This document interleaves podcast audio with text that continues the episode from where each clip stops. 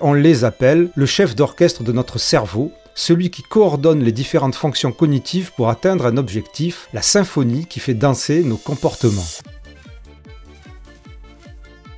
Vous avez compris quelque chose, vous, à ces histoires de fonctions cognitives, fonctions exécutives? Quel est le rapport avec l'intelligence? Enfin, dans le sens du quotient intellectuel. Quel est le rapport aussi avec le TDAH, le TSA Enfin, tous les troubles divers qui peuvent atteindre les fonctions cognitives ou exécutives ou l'intelligence? Mais comment ça se fait en même temps qu'il y a des personnes qui sont TDAH et HPI, ce qui est parfois appelé double exceptionnel? Comment est-ce que c'est possible? Ben, Si vous avez rien compris, ben, moi aussi, en fait, j'étais complètement embrouillé. Je nageais complètement. Et c'est pour ça que je vous propose d'essayer de faire le tri dans tout ça, essayer de vous l'expliquer le plus simplement possible, parce que moi aussi j'ai besoin d'une explication simple. Donc rejoignez-moi, je suis Raph et vous êtes les bienvenus sur Intensément Podcast, le média à la recherche des infos les plus fiables possibles, avec une ouverture d'esprit critique dans l'univers HPI, neuroatypique et compagnie. Et je remercie intensément toutes celles et ceux qui ont permis à cet épisode d'exister, c'est-à-dire les contributeuristes de ce podcast, de ce média, puisque comme vous le savez, c'est son modèle de financement, de fonctionnement, c'est le financement participatif, ce sont vos donations, et je vous enjoins, s'il vous plaît, si vous pouvez, à faire des donations ponctuelles ou régulières pour permettre à mon travail de pouvoir persister et de vous donner, de vous apporter encore une fois le maximum de connaissances le plus fiable possible et de les partager entre vous, entre nous, avec moi, pour vous. Voilà, c'est parti les fonctions cognitives. Selon la recherche en psychologie et en neurosciences, ce sont les outils qui nous aident à comprendre, apprendre, raisonner, mémoriser et prendre des décisions au quotidien dans toutes nos activités. Le nombre de fonctions cognitives, par contre, est un sujet de débat parmi les experts. Certains considèrent qu'il existe un petit nombre de fonctions cognitives fondamentales, tandis que d'autres soutiennent qu'il existe un plus grand nombre de fonctions plus spécifiques. Une classification courante des fonctions cognitives distingue les suivantes. L'attention, la capacité à se concentrer sur une information ou une tâche donnée, la mémoire, la capacité à stocker et à récupérer des informations, la mémoire de travail, appelé aussi selon les listes la pensée, appelé aussi selon les listes le raisonnement, mais je vous avoue que franchement c'est un peu compliqué. Donc la mémoire de travail, la capacité à traiter, à comprendre les informations, c'est pas la même chose que la mémoire, on est d'accord. Le langage, la capacité à communiquer et à utiliser le langage. La cognition sociale, la capacité à comprendre et à interagir avec les autres. Les fonctions visio-spatiales, percevoir les objets dans l'espace, leur orientation, la distance, la direction. C'est grâce à elles que vous vous orientez correctement dans un lieu, par exemple. Et les fonctions exécutives, un ensemble de compétences cognitives complexes qui permet de planifier, de résoudre des problèmes et de ses propres comportements. Cette classification est basée sur l'idée que ces fonctions sont interdépendantes et qu'elles travaillent ensemble pour permettre la pensée, l'action et la communication. Par exemple, pour regarder une vidéo YouTube ou écouter un podcast, l'attention est essentielle pour suivre la vidéo ou le podcast et comprendre les informations qui sont contenues. L'attention permet également de bloquer les distractions et de rester concentré sur la tâche à accomplir. La mémoire est nécessaire pour stocker les informations contenues dans la vidéo ou le podcast. Cela permet de comprendre le contexte, de suivre le fil de l'argumentation et de se souvenir des informations importantes. La mémoire de travail permet de comprendre et d'analyser les informations contenues dans la vidéo ou le podcast. Cela permet de faire des liens entre les informations, de tirer des conclusions et de former ses propres opinions. Le langage est nécessaire pour comprendre le contenu de la vidéo et du podcast, et cela permet également de répondre aux questions et de s'exprimer sur le contenu. Et ces fameuses fonctions exécutives sont nécessaires pour planifier, résoudre les problèmes et contrôler ses propres comportements. Donc, cela permet de choisir par exemple la vidéo ou le podcast à regarder, de gérer son temps et de se concentrer sur la tâche à accomplir par exemple. Les fonctions cognitives nécessaires pour regarder un épisode d'intensément podcast peuvent varier en fonction de la complexité de la vidéo. Un épisode qui nécessite de suivre une argumentation complexe ou de faire des liens entre les informations différentes nécessitera des fonctions cognitives plus développées. Eh bien donc, quand on cuisine, quand on range sa maison, quand on discute avec ses proches, quand on travaille, bref, pour tout, on utilise les fonctions cognitives. Il est important de noter qu'il n'y a pas qu'une liste de fonctions cognitives et que selon ce que vous trouverez en ligne, il y en aura plus, moins et même les noms seront changés. Bref, toute cette science avance par différents modèles, différentes théories. Il n'y a pas forcément un modèle fixe. Donc ça, on comprend Mais autant on a une vision assez précise de ce que pourrait être l'attention, la mémoire ou le langage, mais les fonctions exécutives, c'est plus moins bien difficile à capter. Et pourtant, on les appelle le chef d'orchestre de notre cerveau, celui qui coordonne les différentes fonctions cognitives pour atteindre un objectif, la symphonie qui fait danser nos comportements. Les fonctions exécutives se distinguent des autres fonctions cognitives par leur caractère plus complexe et leur rôle plus central dans le contrôle du comportement. Les fonctions exécutives regroupent plusieurs fonctions cognitives indépendantes mais interreliées elles aussi, qui doivent agir de manière coordonnée pour planifier, résoudre des problèmes et contrôler donc nos comportements pour qu'ils soient bien adaptés et fluides, réguler intentionnellement nos pensées et nos actions. Les fonctions exécutives s'occupent de tout, de la planification à l'organisation et même à la modulation de nos émotions. En cuisinant, par exemple, vos fonctions exécutives vous aident à planifier chaque étape, à rester zen, ce qui n'est pas mon cas, si quelque chose prend plus de temps que prévu, et à improviser si un ingrédient manque, ce qui n'est toujours pas mon cas, puisque moi c'est le bazar total. Mais vous commencez peut-être à comprendre l'utilité des fonctions exécutives.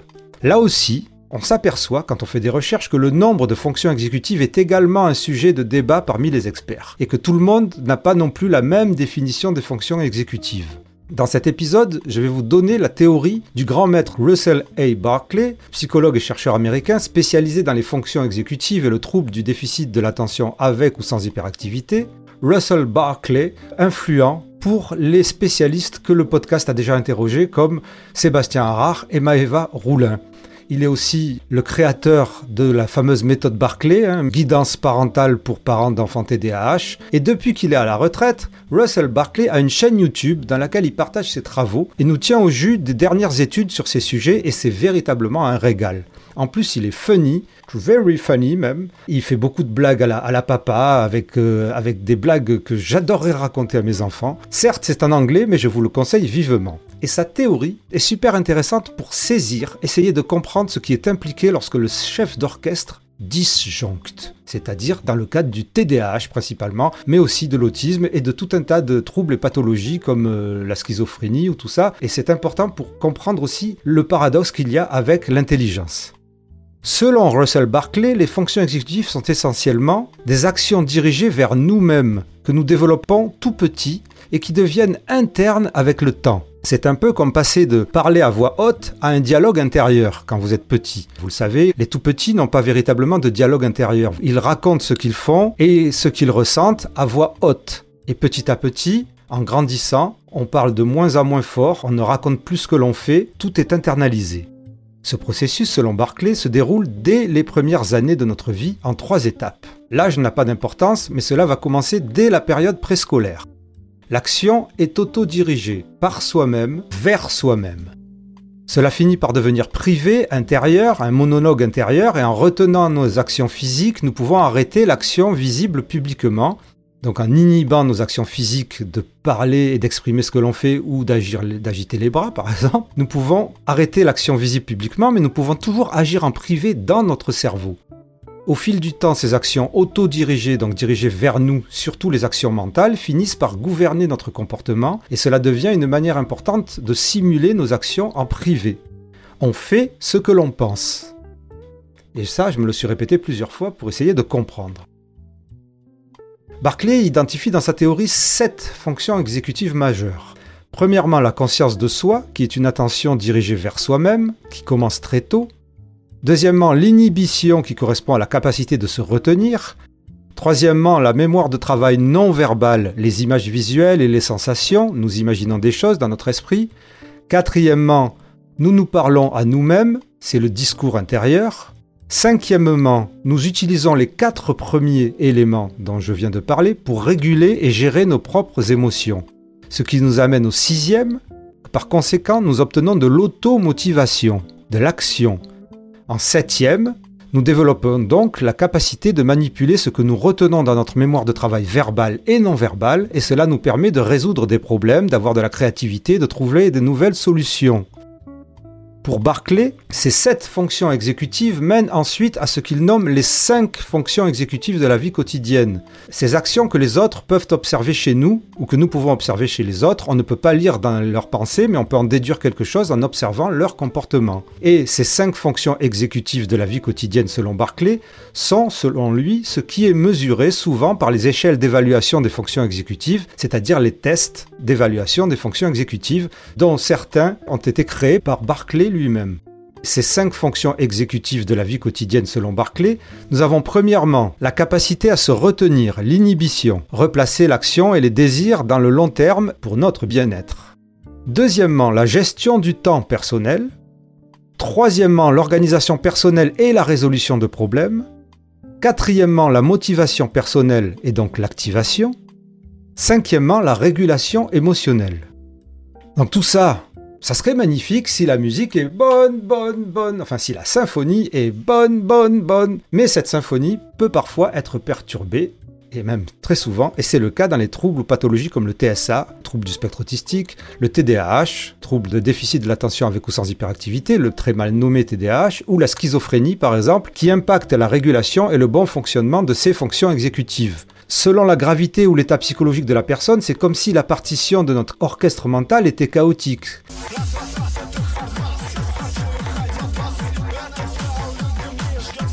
Cette partition de capacité à se retenir, d'inhibition, de gestion du temps, d'organisation personnelle, de résolution de problèmes, de motivation personnelle et de régulation émotionnelle, tout ça peut exploser à des degrés divers et être complètement dérégulé.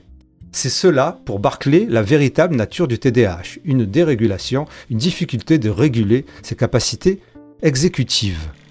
Mais alors, le QI là-dedans, l'intelligence, au sens du QI, mesure donc nos capacités cognitives, enfin une grosse partie, la manière donc dont nous jonglons avec certaines de ces fonctions cognitives et exécutives pour comprendre le monde, résoudre les problèmes et apprendre de nouvelles choses. L'attention, la mémoire, le raisonnement, le langage la mémoire de travail, en ce qui concerne les fonctions exécutives, elles sont étroitement liées à toutes les autres fonctions cognitives, comme vous avez compris.